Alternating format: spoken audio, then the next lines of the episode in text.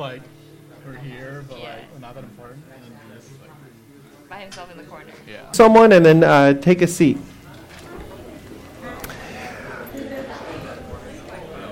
Hello, Melissa.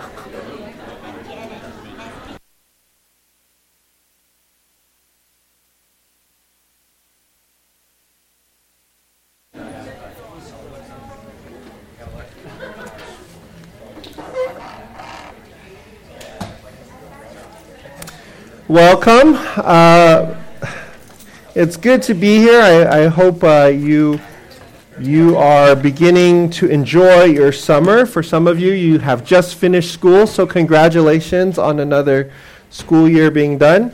Uh, in your bulletin, you'll notice that there are quite a few high school graduates this year. And yeah, congratulations to all of you high school graduates. Uh, and one of the things that we are doing uh, is to send uh, a small, short message of encouragement or affirmation or even uh, just thoughts. Uh, you can send it to Matthew Lynn. His email address is there. And it's for these high school seniors as they get ready to go off uh, to college. So uh, please make sure you send that to Matthew by next week.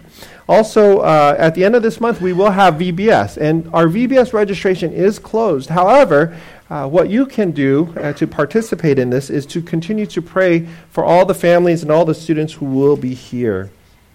And you probably saw in the uh, bull- in the announcements earlier, if you came before, we do have our All Home of Christ retreat. The registration is open, and you could go on the, the website and you could sign up. Our password and our username are both HOC5. So please sign up. I think the registration actually closes at the end of this month. Um, so please do sign up for that. Um, let me pray, and then we're going to get started in today's message, all right? Won't you pray with me? Heavenly Father, I thank you, God, that you are a good, faithful Father, that you have drawn us together as your family, uh, that you have given us um, a community where we could belong and we could love one another, we could serve one another. But you've also called us to much more. And Father, I pray as we look at your word, would you open our eyes and our hearts? Would you cause our hands and our feet to take action according to the things you have called us to do? We pray these things in your Son's name. Amen.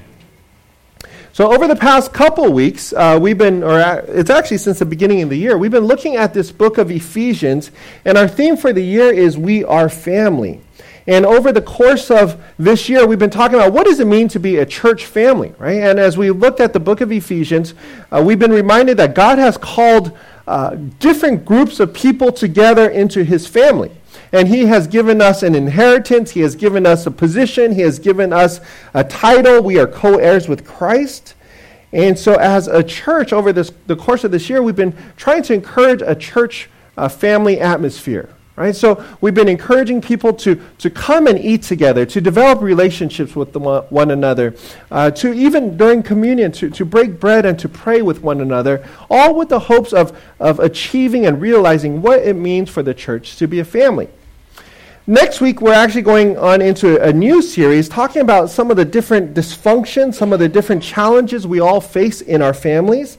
Uh, but today, I wanted to pause and just remind ourselves why we have been focusing on the theme of family. What is the purpose of the church family? What is it that God wants us to do? What is it that God calls us to do as a family? So if you have your Bibles, turn with me to Matthew chapter 28. If you need a Bible, go ahead and raise your hand, and uh, one of the ushers will bring a Bible uh, to you. The, the scripture is up here on the screen.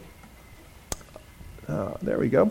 Matthew chapter 28. This is a passage that we should all be very familiar with. Matthew chapter 28, Jesus came and said to them, All authority in heaven and on earth has been given to me. Go therefore and make disciples of all nations, baptizing them in the name of the Father and of the Son and of the Holy Spirit, teaching them to observe all that I have commanded you. And behold, I am with you always to the end of the age. So, a little background information if you don't know, uh, Jesus was crucified, he was buried, he rose again, and he appears to his disciples. He's about to leave the earth. He appears to his disciple here, and Matthew ends the gospel not with Jesus rising into heaven, but with Jesus' final command. And the command for all of us is to go and make disciples. If you are a follower of Jesus Christ, these are Christ's last words to you and to me Go and make disciples.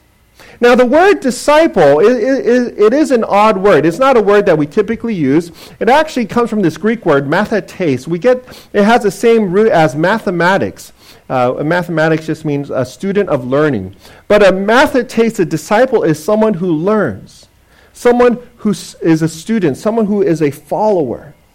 And when Jesus uses this word disciple, he has a very specific understanding of discipleship in mind. Because some of us will think, well, you know, discipleship means this, or discipleship means that. But in the Jewish mindset, there was a very prescriptive way of how this word is used. Uh, I've used this, uh, I, have to- I've explained this before, but I wanted to remind us for the Jewish uh, child, from the ages to 6 to 12, they would go to what we might consider elementary school. It is called a Bet Sefer. And they would go and they would study the first five books of the Bible, the Torah. Right? So every 6 to 12 year old, both boys and girls, would memorize the first five books of the Bible. Imagine that. I wonder how many of us have ever memorized any parts of the Bible. Um, but a 12 year old should be able to recite the entire uh, Torah. And at the age of 12, these young children, mostly boys, would be welcomed into the community of faith. You've heard of the bar mitzvah. And they would be allowed, this would be the entrance into the community of faith, they would be allowed to read from the Torah because they, they memorized it. And so they would be able to read uh, publicly. Now, the second uh, school, not everybody moves on. So, like for us, elementary school, you, you next step, you go into middle school or junior high. Uh, but for them, only uh, the select would go into the, the Bet Midrash, the house of study. And it's there that they would continue to memorize the entire Old Testament. Now, now just catch that. They, they would actually commit the entire Old Testament to memory. So, you know, when Scripture says, I've hidden your word in my heart, that's not metaphor. That, that's literal. They have hidden God's word in their heart. They would memorize the entire Old Testament. Uh, as I mentioned, very few were chosen, and it was there that would, they would learn more about Scripture. They would learn the Jewish art of asking questions. Right? Instead of simply answering questions, sometimes in our school system we'll, an- we'll ask a question and then the student is expected to respond with an answer. But in the Jewish uh, school uh, of learning, the student was expected to ask a question. And depending on how insightful that question was, was uh, how the, the rabbi would determine if this student really understood it. So if you remember, Jesus, as a young boy of 12, he was in the temple, he was listening to the teachers, and scripture tells us he was asking questions, and the, the rulers, the teachers, and everyone else was amazed at his understanding of the law. Now, for those who finish this, most of these students would, would after this uh, portion of schooling, they'd go back to their family trade, they would, they would go back to uh, whatever their family does. But the last leg, uh, the house of Talmud, right? The house of, of, of uh, the Talmudines, the disciples, uh, these would be the very, very few that were selected uh, to follow in the, the steps of a rabbi. And here, they, it was a very select group of individuals. They would actually leave their families and they would leave their occupation and they would leave everything and just follow the teacher wherever they go. In fact, oftentimes you would hear they would fall in the dust of the rabbis because there's so much traveling. So they would travel with their teacher wherever the teacher goes. And for 24 7, their whole job isn't simply to learn Scripture. They've already learned and memorized all the Old Testament. Their job is to understand the application of Scripture. They would live with their rabbi for 24 7. They would eat, sleep, and, and discuss uh, the different applications of Scripture. And the point of this schooling is that the student, the disciple, and this is where the word disciple actually comes from, it's this last portion. The disciple would look exactly like the teacher. Right? If the disciple came out and was different from the teacher, was different from the rabbi, then he was not a good uh, Talmudim. And he was not a good student. And it's this last school that Jesus has in mind when he says, Go and make disciples. It's this final portion where he says, Go and make learners who will leave everything behind. They will leave their families. They will leave their occupations. They will leave their wealth. They will leave their, because they know the treasure is so great. Go and make those kinds of learners. Because that is what the call of Christ is. A disciple, uh, to disciple a person is to intentionally pursue a relationship that will support, guide, teach, and encourage others to be just like Jesus. Right? So catch that. When we talk about discipleship, when Jesus talks about discipleship, he had a very specific word in mind. It is to make a person who would leave everything to follow him. Now, there's a few things that we can learn from what discipleship is in, in this uh, Great Commission passage. The first is discipleship is intentional, right? Go, therefore. It's a command, it's an imperative. Go, therefore, and make disciples. And the first thing that we can learn about uh, the intentionality of disciple making is that we need to intentionally go. Right? We need to intentionally uh, go somewhere. The responsibility is on us, the responsibility is on you. If you are a follower of Jesus Christ, Jesus is telling you your job is to make disciples. Your job is to go somewhere. Your job is to, to not expect people to come to you, Right? That was the Jewish model, but the Jesus model was he would went out and looked for his students. Right? I used to think this verse uh, really implied, you know, as you're going, wherever you're going, but the force of this particle, uh, participle is actually much more of a command. He's saying, Christian, you go.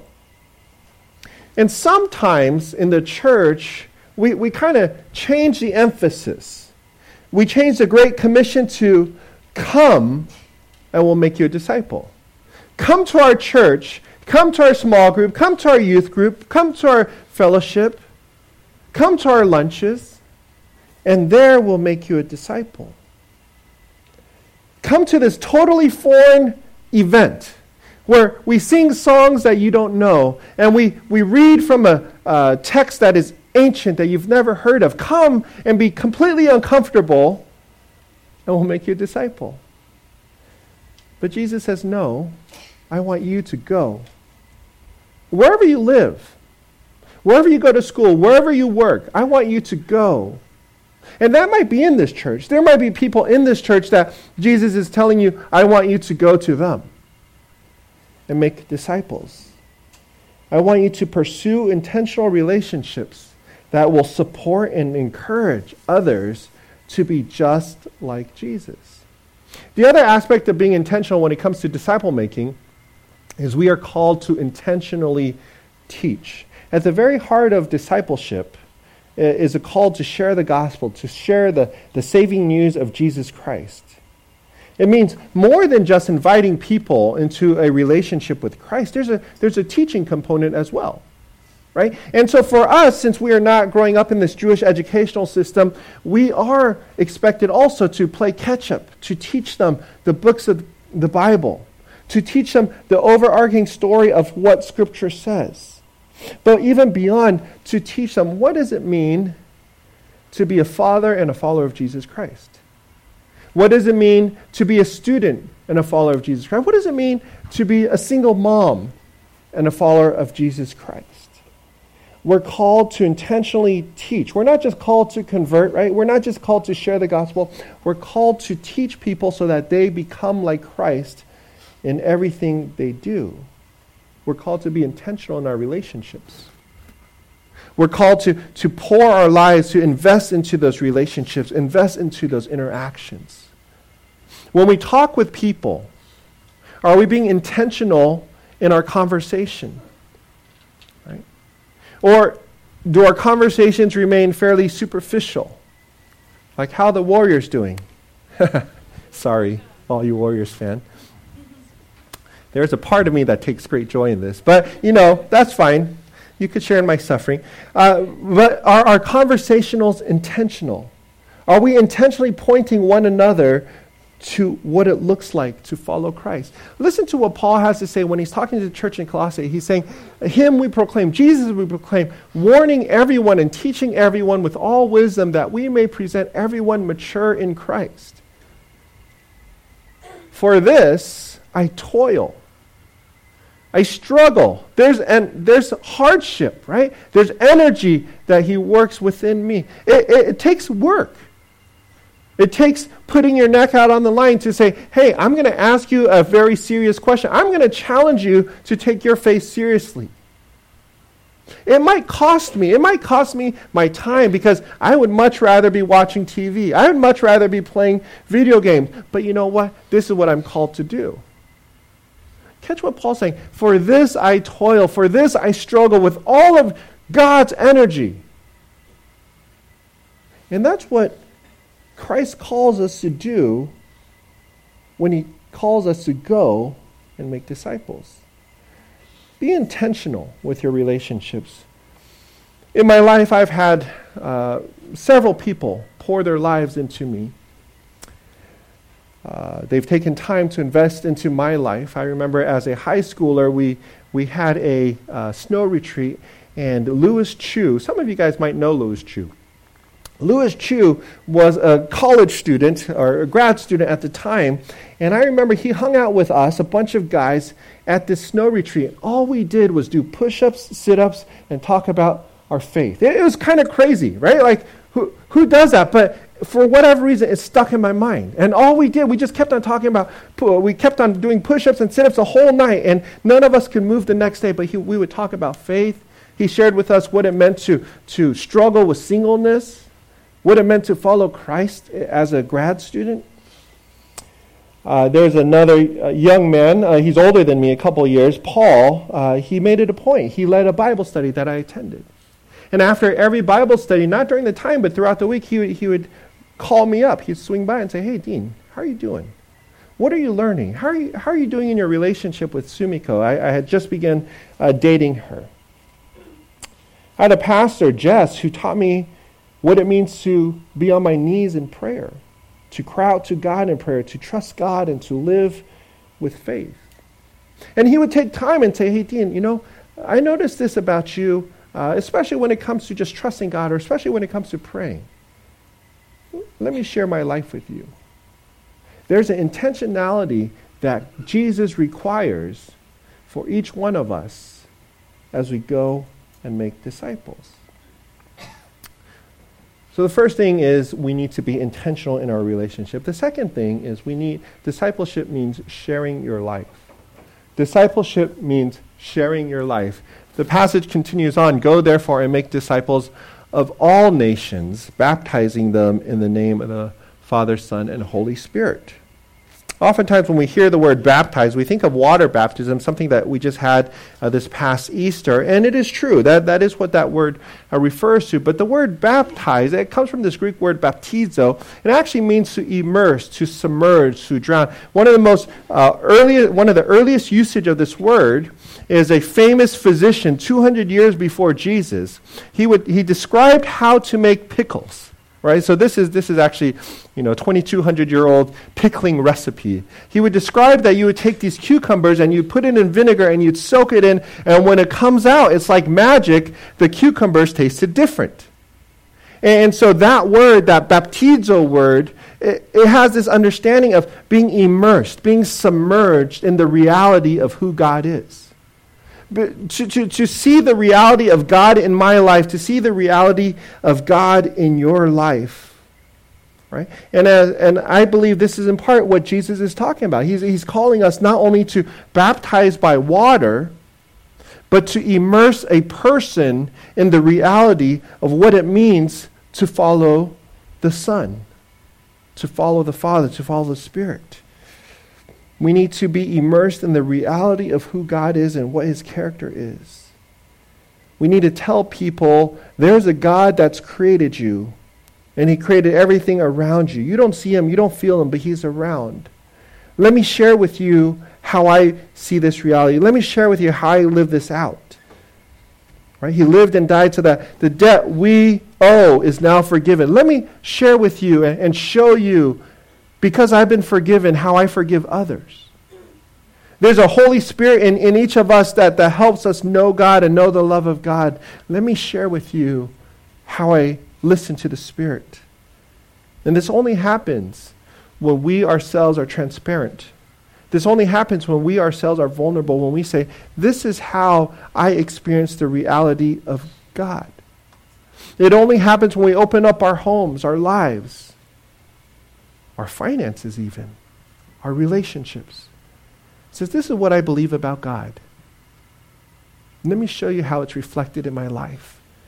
Not to say I'm better than you. I just want you to know that this is the reality. This is, this is more than just teaching. Right? It, though teaching is part of it, it's more than just a weekly gathering at a coffee shop or an office somewhere. It's opening up your life, sharing your life experience, and saying, This is what it means to trust God for me. Paul write, writes this uh, So, being affectionately desirous of you, we were ready to share with you not only the gospel of God but also our own selves, because you had become very dear to us. There's nothing that's hidden from, from you, from my life. Anything I have, anything you want to know, I, I'm open because I need you to know what it means to follow Christ. In all that it entails, not just at church, not just at small group, right? not just at prayer meetings. What does it mean to follow Christ at my house, with my children, with my parents, at my work. Discipleship is more than just teaching, it's being open, it's being transparent. Paul writes this to the church in Corinth follow my example as I follow the example of Christ, right? It's this opening up of my life. Let me, let me show you how I do things. Let me show you how I think. Let me show you my priorities. And follow me because I'm following Christ. Our lives should be an example to other people. So let's pause there and ask ourselves are we being intentional in our relationships? Are we intentionally going out and are we intentionally opening up our lives to others? To the young men and women who are graduating from high school? To those who are in this church? Maybe to those outside? To those who are, who are exploring what faith is? Maybe it's to our neighbors. Maybe it's to our coworkers. Are we sharing our lives with others so that they know what it means to follow Christ. Discipleship means sharing your life. The next thing we, we gather from this discipleship holds people accountable. Discipleship holds people accountable. And this is actually very challenging because I think we live in a culture now where we don't like to tell people if they are doing something right or wrong. Right? Who are we to say you're doing something right or wrong? Go therefore and make disciples of all nations, baptizing them in the name of the Father, Son, and Holy Spirit, teaching them, now catch this, to observe all that I have commanded. The idea here is to obey, to do the things that Christ had called them to do. Our job is not simply to teach them. Our job is not simply to, to transmit information. Disciple making is not complete until the disciple looks exactly like the discipler. And when Jesus tells us, go and make disciples, obedience to God's word is part of what it means to make a disciple. So, what that means is we have to instruct with the purpose of obedience. And, and, it puts a lot of burden, I think, on the discipler because I, I think, especially uh, for those of us who feel uncomfortable telling people what they should be doing or what they shouldn't be doing, Christ tells us we need to teach them to observe all that I have commanded. Now, notice, disciple, one of the reasons uh, I think that's there, Jesus tells us if you love him, you'll obey his commands. If you love Christ, you'll obey his commands. The purpose isn't to create a legalistic Christian. The purpose isn't to create a legalistic disciple. The purpose is to draw people into a love relationship with Christ. And those who love Christ obey his commands. And when you're called to make a disciple, you're called to teach them to obey all that God has commanded. Right? Christ has already given us God's Word. What we're doing now is teaching people how to observe and apply. And I think this is actually a challenge for me because I really enjoy studying the Bible. Uh, That's just kind of a personal bent of mine. I really enjoy digging into the Bible and, and discovering new truths. I kind of like the mental exercise of studying God's Word and, and discovering things. But it's the application that is challenging for me. But it's more than the application, it's the accountability for someone else to put that into action that is challenging. And when Christ tells us make disciples, he's saying, I want you not only to teach them God's word, I want you to teach them to obey it, to do it, to change their lives, to be transformed by God's word. Barna Research did a study, it's about 10 years old now, and it described there's seven main faith tribes in America. Uh, and so it's actually interesting because they, they broke up the Christian group into two groups. There's a casual Christian, there's a captive Christian, uh, Mormon, Jews, skeptics, Muslim, uh, pantheists. Uh, it's kind of interesting because between the casual Christian and the captive Christian, uh, there's a lot of difference. Uh, I'm going to read a quote from Barna's research, and then there's a little bit more on this slide. Casual Christian, casual Christianity is faith in moderation. It allows them to feel religious without having to prioritize their faith. Christianity is a low risk, predictable proposition for this tribe, providing a faith perspective that is not demanding. A casual Christian can be all the things they esteem a nice human being, a family person, religious, an exemplary citizen, a reliable employee, and never have to publicly defend or represent difficult moral or social positions or even lose much sleep over their private choices as long as they mean well and generally do their best. And the idea here is that 66% right, of, the, of this respondents of the population are casual Christians. They are known to be Christians, but their lives do not obey God's word. Their lives are, they have not left everything to follow Christ. They're not driven by the desire to obey Christ. Now, a captive Christian are focused on upholding the absolute moral and spiritual truths they glean from the Bible. And it's very important that we understand when Christ calls us, he calls us to die to ourselves, our dreams, our hopes, and to follow him. He doesn't call us to casual Christianity. He doesn't call us to nominal Christianity. He calls us to be disciples who leave everything behind to follow Him, to be just like Him.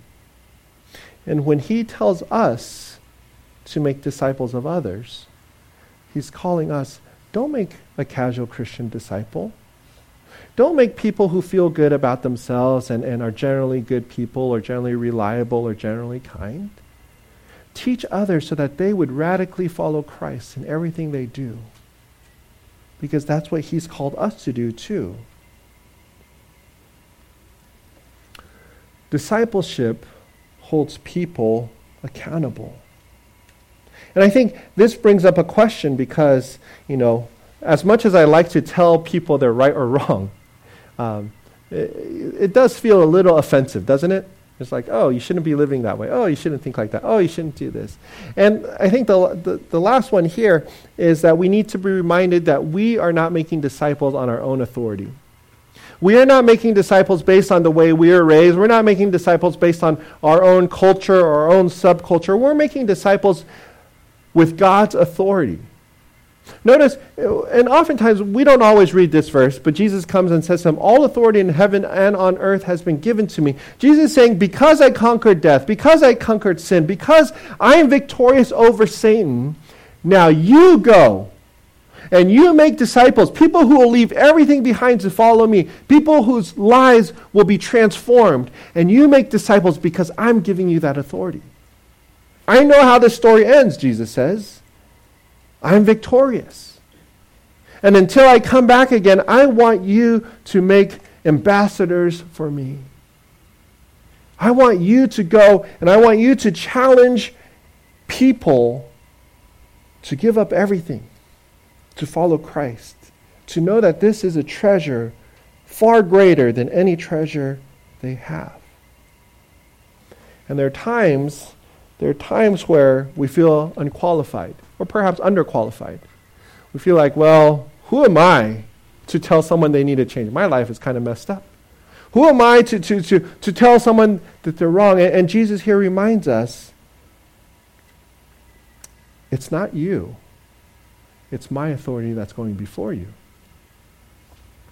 Discipleship is made with God's authority. And finally, here's the last one discipleship is communal. And this is something that you actually won't see in, in the English text. Jesus came and said to them, All authority in heaven and on earth has been given to me.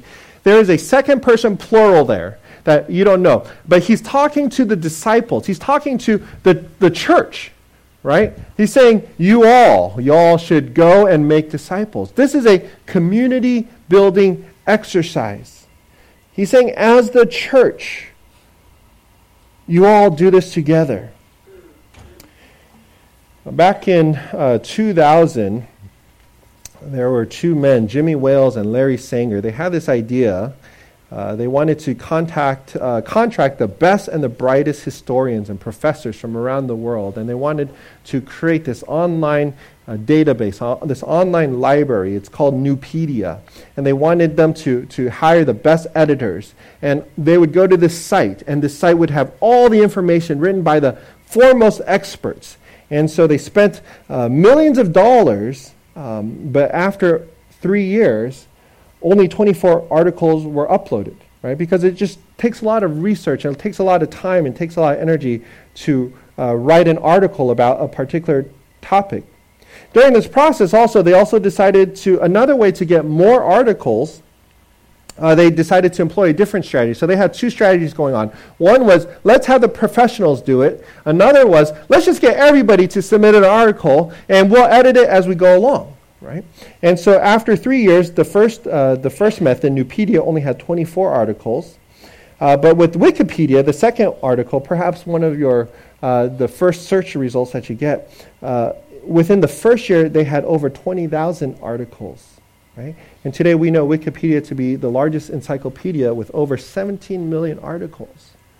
And the reason Wikipedia succeeded where Nupedia didn't was because everybody had a role in contributing uh, to this database of information.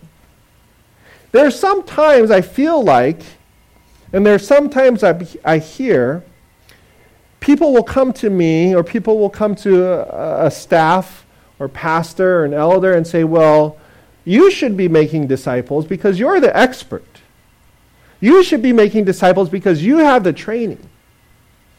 But, but here's the thing, right? Christ doesn't call only the elders and the pastors and the leaders of the church to make disciples. He says, Y'all make disciples. Whoever you are, if you are a follower of Jesus Christ, make disciples. Now, you may not be an expert in everything, but there's a gift that God has given to you. And your job is to be intentional, to go and to teach. Your, your job is to, to, to, to hold people accountable. Right? It's you all. I asked several people to share uh, some of their experiences, and then we're going to wrap up uh, their, their experience in discipleship because I know as a church we have, there's a lot of questions. There's a lot of fears. There's a lot of uncertainty about uh, what discipleship entails. So hopefully this encourages you a bit. Can you hit the lights, Kevin? I found that when I'm discipling someone, I'm much more intentional in my own spiritual growth and whether I'm living a life that would inspire and encourage growth in someone else.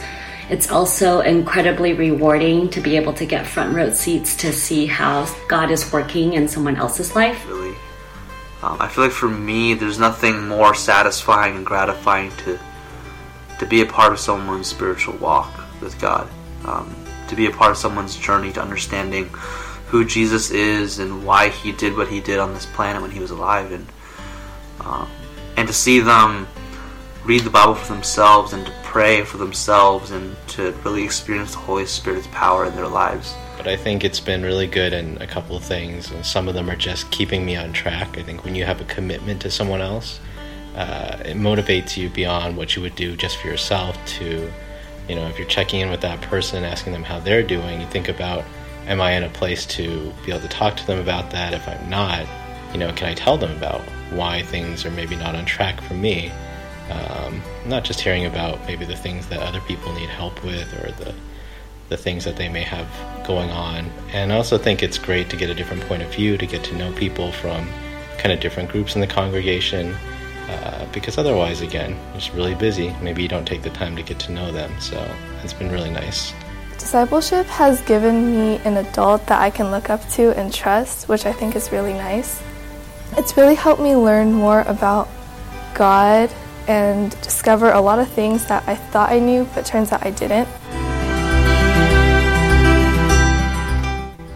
I think going into discipleship, I was a little bit concerned about um, just making the time to commit to doing it. And it never seems like there's enough time in the day right now.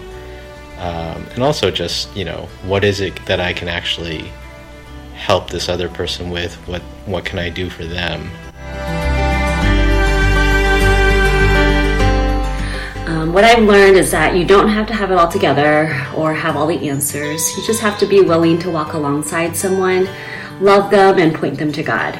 Your humanness is often what makes you more approachable and relatable and opens the door for them to be open and vulnerable with you. It's okay to say, you know, I don't really have the answer to that, but let's pray and see what God has to say. It's an opportunity to learn and grow together.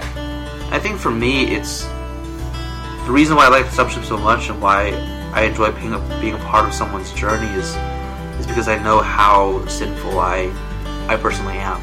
Like I know how um, messed up I can be with my pride and my ambitions and my goals and how often I leave God out of the picture.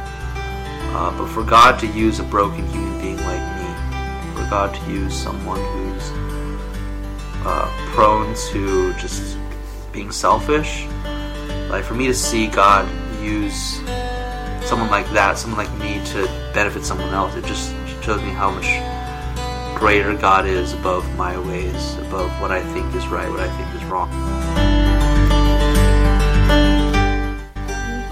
As for making disciples, it might be slightly scary or frightening at first, but God calls us to make disciples, and I think that once you try discipleship, it'll really make you grow closer to God.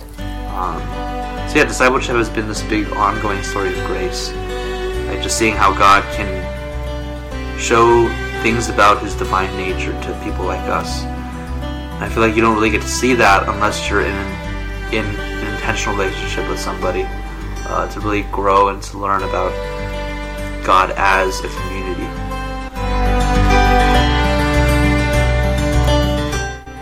Um, yeah. Just do it. You know, I'm so proud that we have. Um, whoops! I'm so proud that we have. We not just these four individuals, so many other people who are taking the call to make disciples seriously. So, a few takeaways. I think uh, the first one really is where where are you in the process of being a disciple? Right? Have you considered, like, you know, are are you still at that elementary school level of just knowing about Christ? Are you are you studying God's word? And even more importantly, are, are you making a disciple? Are you intentionally building relationships that you can pour into someone else's life? Truth is, we're all busy. All right? I think Kevin mentioned that in the video. We're, we're all busy, and we have to be intentional in saying, I want to spend time with you. I want to pour my life into you. I want to share with you all the things that I've gone through, and I hope my life experience will help you grow f- closer in love with Jesus Christ. Because if we don't take that intentionality, it's never going to happen. So, one thing we can do this week is get to know someone or think of someone that you could disciple or perhaps even ask to be discipled by. Over the course of these past six months, our church, our congregation, we've really been encouraging this congregation to get to know one another.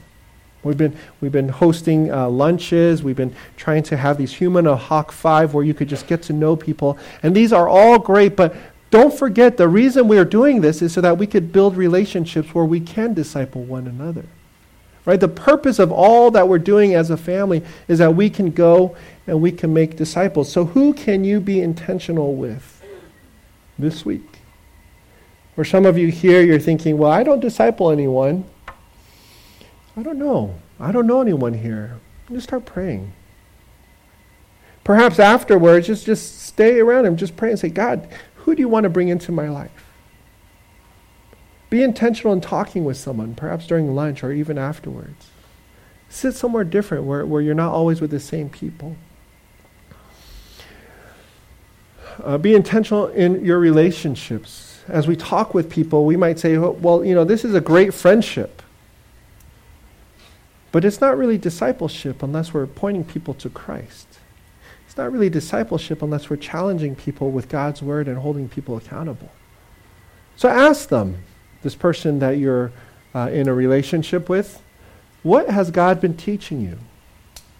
What are you learning from Scripture? And what are you doing? What, what is the one takeaway that you're going to do this week? And I'm going to ask you if you've, you've done it, because we're called to ask people to obey God's word. We're called to teach people to obey God's word. So be intentional in the relationships that you have. Finally, the, the third one, and this, this, is, this is kind of an extension of the, the second one, is ask someone to study the Bible with you. Right?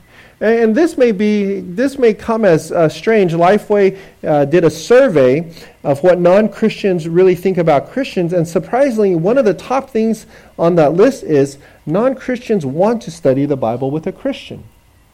They just don't want to do it at church. or in a small group. But they would love to study the Bible with someone. And if you have someone in mind, if God has placed someone on your heart, just say, hey, I'd love to study the Bible with you. Would you be willing to spend time?